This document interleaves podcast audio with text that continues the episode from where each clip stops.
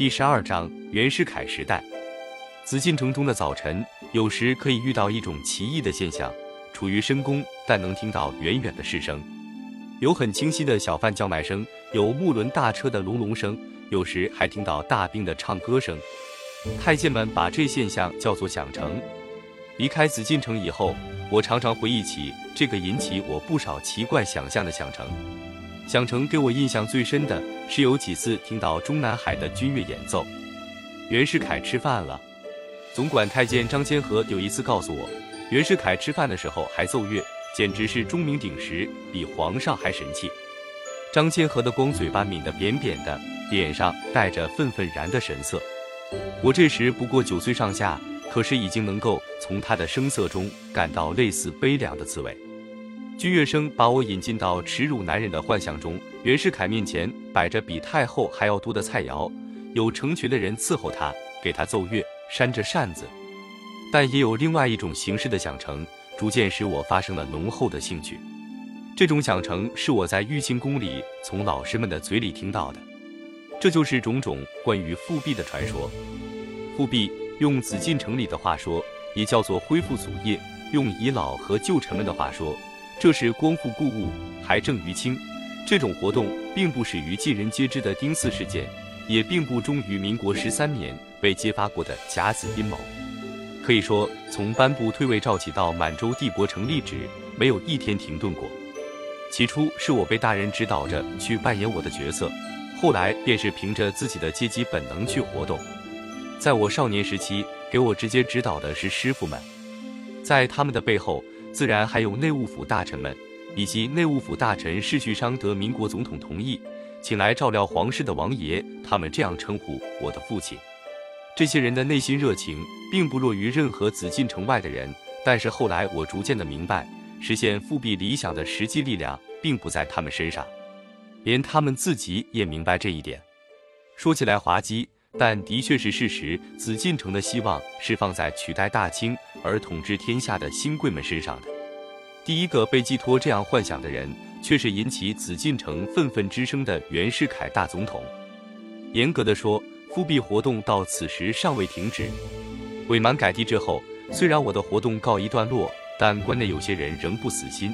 后来日本发动了全面侵略，占领了平津。这些人在建立后清的幻想下，曾有一度活动。因为日本主子不同意，才没闹起来。作者，我到现在还记得很清楚，紫禁城里是怎样从绝望中感到了希望，由恐惧而变为喜悦的。在那短暂的时间里，宫中气氛变化如此剧烈，以致连我这八岁的孩子也很诧异。我记得太后在世时，宫里很难看到一个笑脸，太监们个个是唉声叹气的，好像或是随时会降临的样子。那时我还没搬到养心殿，住在太后的长春宫。我给太后请安时，常看见她在擦眼泪。有一次我在西二长街散步，看见成群的太监。在搬动体元殿的自鸣钟和大屏之类的陈设，张骞和愁眉苦脸地念叨着：“这是太后叫往颐和园搬的。”到了颐和园还不知怎么样呢。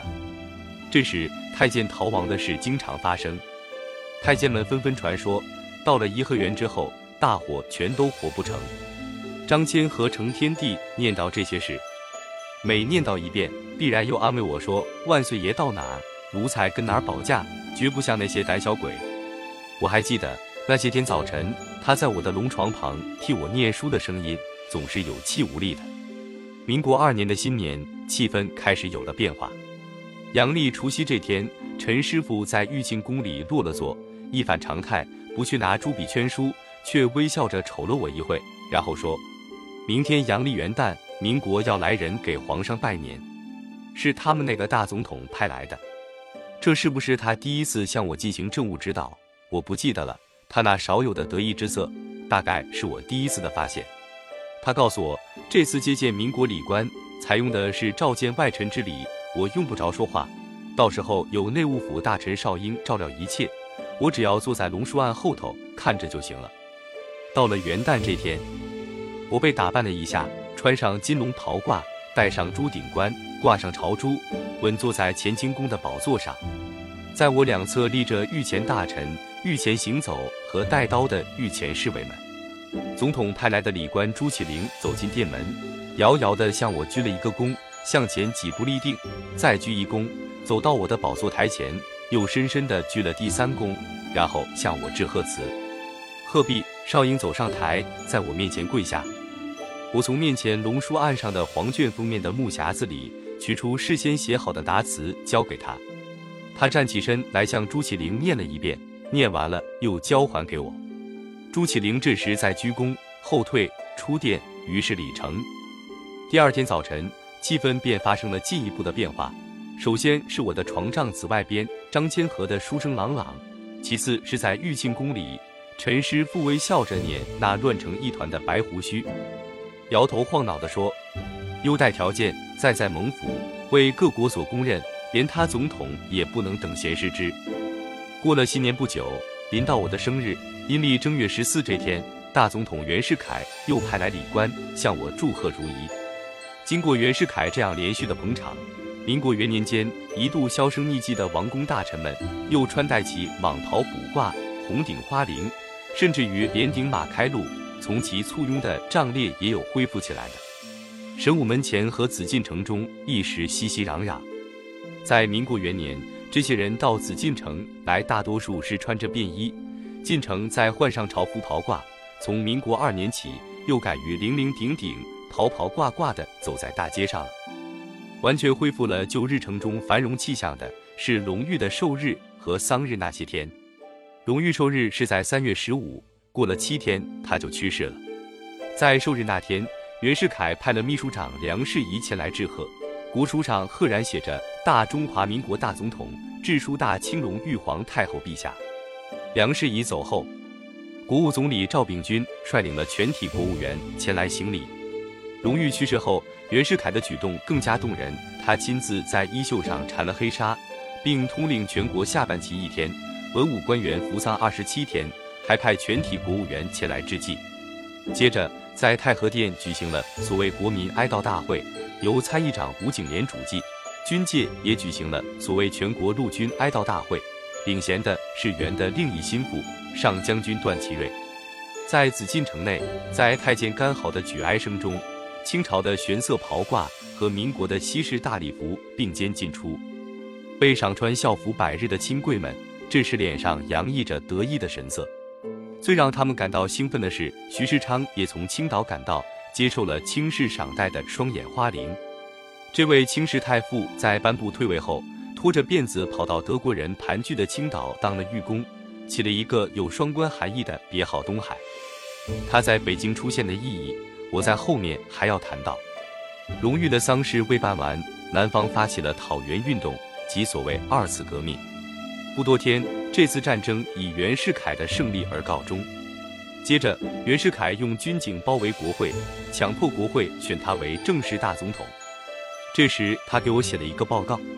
大清皇帝陛下，中华民国大总统谨致书大清皇帝陛下，前于宣统三年十二月二十五日，奉大清隆裕皇太后懿旨，将统治全公诸全国定为共和令。现国体命袁世凯以全权组织临时共和政府，和马汉蒙回藏五族，完全领土为一大中华民国。玄经国民公举为中华民国临时大总统。受任以来。良稳于资，深于险越。今幸内乱已平，大局安定。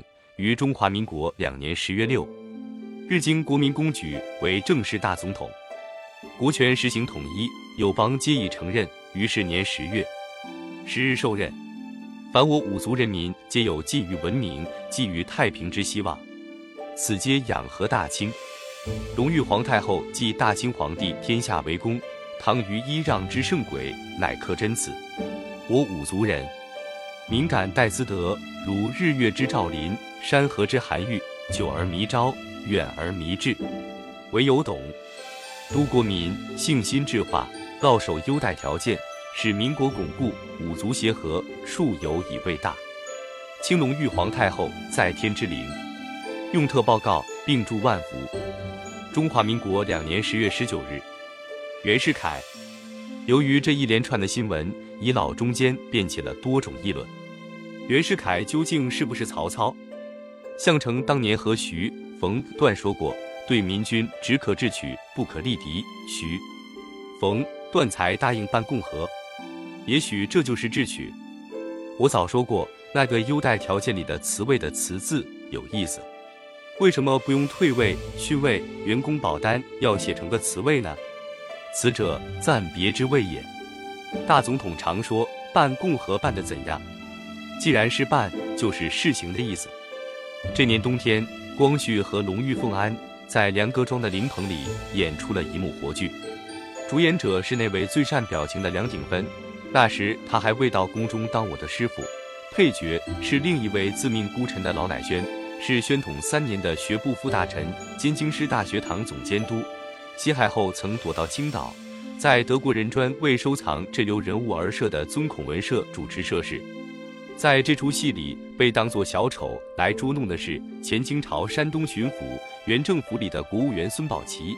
这时他刚当上外交总长，孙宝琦的父亲孙怡经被遗老们视为同光时代的名臣之一。那一天，这一批国务员由赵秉钧率领前来。在之祭前，赵秉钧先脱下大礼服，换上清朝素袍褂，行了三跪九叩礼。孤臣孽子梁鼎芬一时大为兴奋，也不知怎么回事，在那些没穿清朝袍挂来的国务员之中，叫他一眼看中了孙宝琦。他直奔这位国务员面前，指着鼻子问：“你是谁？你是哪国人？”孙宝琦给这位老朋友问得怔住了，旁边的人也都给弄得莫名其妙。梁鼎芬的手指头哆嗦着，指点着孙宝乙，嗓门越说越响：“你忘了你是孙怡经的儿子？你做过大清的官，你今天穿着这身衣服，行这样的礼来见先帝先后，你有廉耻吗？你是个什么东西？问得好，你是个什么东西？”老乃轩跟了过来，这一唱一帮。引过来一大群人，把这三个人围在中心。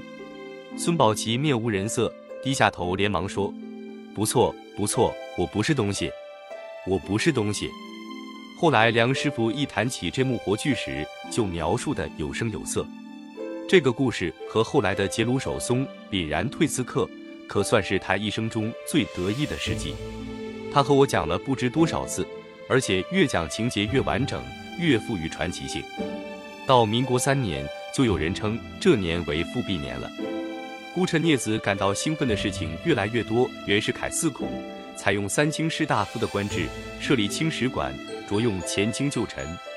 尤其令人眼花缭乱的是，前东三省总督赵尔巽被认为清史馆馆长，陈师傅等人视他为二臣，他却自己宣称：“我是清朝官，我编清朝史，我吃清朝饭，我做清朝事。”那位给梁鼎芬在梁阁庄配戏的老乃轩，在青岛写出了《正序共和解》，公然宣传应该还政于清，并写信给徐世昌，请他劝说袁世凯。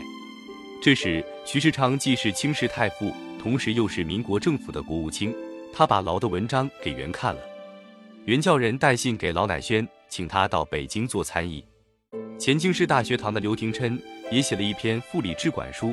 还有一位在国史馆当协修的宋玉人，发表了还政于清的演讲，都一时传遍各地。据说在这个复辟年里，连四川一个绰号叫十三哥的土匪，也穿上清朝袍褂，坐上绿的大轿，俨然以倚老自居，准备分享复辟果实了。在紫禁城里，这时再没有人提起搬家的事。谨慎稳健的内务府大臣世序，为了把事情弄牢靠些。还特地找了他的把兄弟袁世凯一次，他带回的消息更加令人兴奋，因为袁世凯是这样对他说的：“大哥，你还不明白，那些条条不是应付南边的吗？太庙在城里，皇上怎么好搬？再说皇宫除了皇上，还能叫谁住？这都是很久以后在内务府做过事的一位李少告诉我的。当时世序和王爷根本不和我谈这类事情。”要谈的也要经过陈师傅。师傅当时的说法是：看样子他们总统倒像是优待大清的，优待条件本是在在蒙府。师傅的话好像总没有说完全。现在回想起来，这正是颇有见地的慎重态度。和紫禁城外那些遗老比起来，紫禁城里在这段时期所表现的乐观，确实是谨慎而有保留的。袁世凯的种种举动，从公开的不忘荣誉在天之灵，到私下认定皇上不能离开皇宫和太庙，这固然给了紫禁城里的人不少幻想，但是紫禁城从袁公宝这里所能看到的也只限于此。因此，紫禁城里的人就不能表现出太多的兴奋。到了复辟年的年底，北京开始变风头的时候，证明了这种审慎确实颇有见地。风头之变幻始于一个肃政使提出要追查复辟传闻，袁世凯把这一案批交内务部查明办理。接着，演讲过还正于清的朱玉仁被步军统领衙门地界回籍。这个消息一经传出，不少人便恐慌了，劝进文章和还政于清的言论都不见了。在青岛正准备进京赴任的老乃宣也不敢来了。不过，人们还有些惶惑不解。因为袁世凯在查办复辟的民政部呈文上披上了严禁复辟谣言，既往不咎这样奇怪的话。而宋玉人被地界回籍时，袁世凯送了他三千块大洋，一路上又大受各衙门的酒宴迎送，叫人弄不清他到底是受罚还是受奖。直到民国四年，总统府的美国顾问古德诺发表了一篇文章，说共和制不是中国国情，继而又有筹安会出现。主张推袁世凯为中华帝国的皇帝，这才扫清了满天疑云，使人们明白了袁世凯要复的是什么屁。风头所向弄明白了，紫禁城里的气氛也变了。古德诺原为美国政治大学教授，他发表的这篇文章的题目叫做《共和与君主论》，胡说什么中国如用君主制较共和制为宜，作为袁世凯实行帝制的理论根据。筹安会是袁世凯实行帝制的御用机关，由杨度建议，吸收孙玉云、严复、刘师培、李谢和、胡英等组成，为袁称帝进行鼓吹和筹备工作。我从响城中听见中南海的军乐声，就是在这时候。那时三大殿正进行游善工程，在养心殿的台阶上，可以清清楚楚地望见脚手架上游工们的活动。张千和告诉我，那是为袁世凯登基做准备。后来，伦贝子、普伦代表皇室和八旗向袁世凯上劝进表，袁世凯许给他亲王双凤。接着，他又到宫里来向太妃索要仪仗和玉玺。这些消息使我感到心酸悲愤，也引起了我的恐惧。虽然陈师傅不肯明讲，我也懂得“天无二日，国无二君”这句老话。袁世凯自己做了皇帝。还能让我这多余的皇帝存在吗？历史上的例子可太多了。太史公就统计过春秋之中弑君三十六例。在那些日子里，乾清门外的三大殿的动静牵连着宫中每个人的每根神经。不论谁在院子里行走，都要关心地向那边张望一下，看看关系着自己命运的游善工程是否已经完工。太妃们每天都要烧香拜佛。求大清的护国神挟天大帝关圣帝君给予保佑。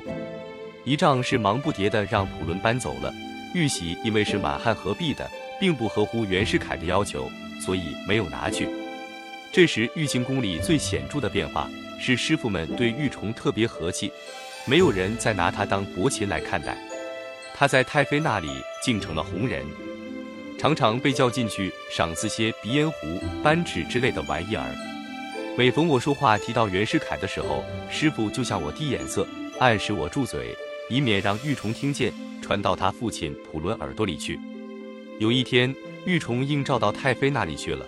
陈宝琛看见窗外已经没有了他的影子，从怀里拿出一张纸条，神秘地对我说：“臣昨天卜得的易卦，皇上看看。”我拿过来，看见这一行字：“我仇有疾，不我能及，疾。”他解释说。这是说我的仇人袁世凯前途凶恶，不能危害于我，是个吉卦。他还烧了龟背，弄过湿草，一切都是吉利的，告诉我可以大大放心。这位老夫子为了我的命运，把原始社会的一切算命办法都使用过了，因此他乐观地做出结论：天作孽有可为，自作孽不可活。元凶大队的袁世凯作孽如此，必不得善终。我仇有疾，终无有也。何况优待条件藏在蒙府，为各国所公认。袁世凯焉能为害于我乎？为了不我能及和保住优待条件，师傅、王爷和内务府大臣们在算卦之外的活动，他们虽没有告诉我，我也多少知道一些。他们和袁世凯进行了一种交易，简单的说，就是由清室表示拥护元皇帝，元皇帝承认优待条件。内务府给了袁一个正式公文，说现由全国国民代表决定君主立宪国体，并推戴大总统为中华帝国太皇帝，为除旧更新之计，做长治久安之谋。凡我皇室即表赞成。这个公文换得了袁世凯亲笔写在优待条件上的一段跋语：先朝政权未能保全，仅留尊号，至今耿耿。所有优待条件各节，无。论何时断乎不许变更，容当列入宪法。袁世凯制，乙卯孟冬。这两个文件的内容后来都见于民国四年十二月十六日的大总统令中。这个令发表之前不多天，我父亲日记里就有了这样一段记载：十月初十日，即阳历十一月十六日，上门，携侍太傅宫见四皇贵妃，禀商皇室与袁大总统结亲事宜，均承认可，命即。妥行筹办一切云，在内官，密件甚妥，一切如恒云云。所谓密件，就是袁的手书把语；所谓亲事，就是袁世凯叫步兵统领江朝宗向我父亲同事去提出的，让他女儿当皇后。太妃们心里虽不愿意，也不得不从。其结果是，优待条件既没列入宪法，我也没跟袁家女儿结婚，因为袁世凯只做了八十三天的皇帝。就在一片反袁声中气死了。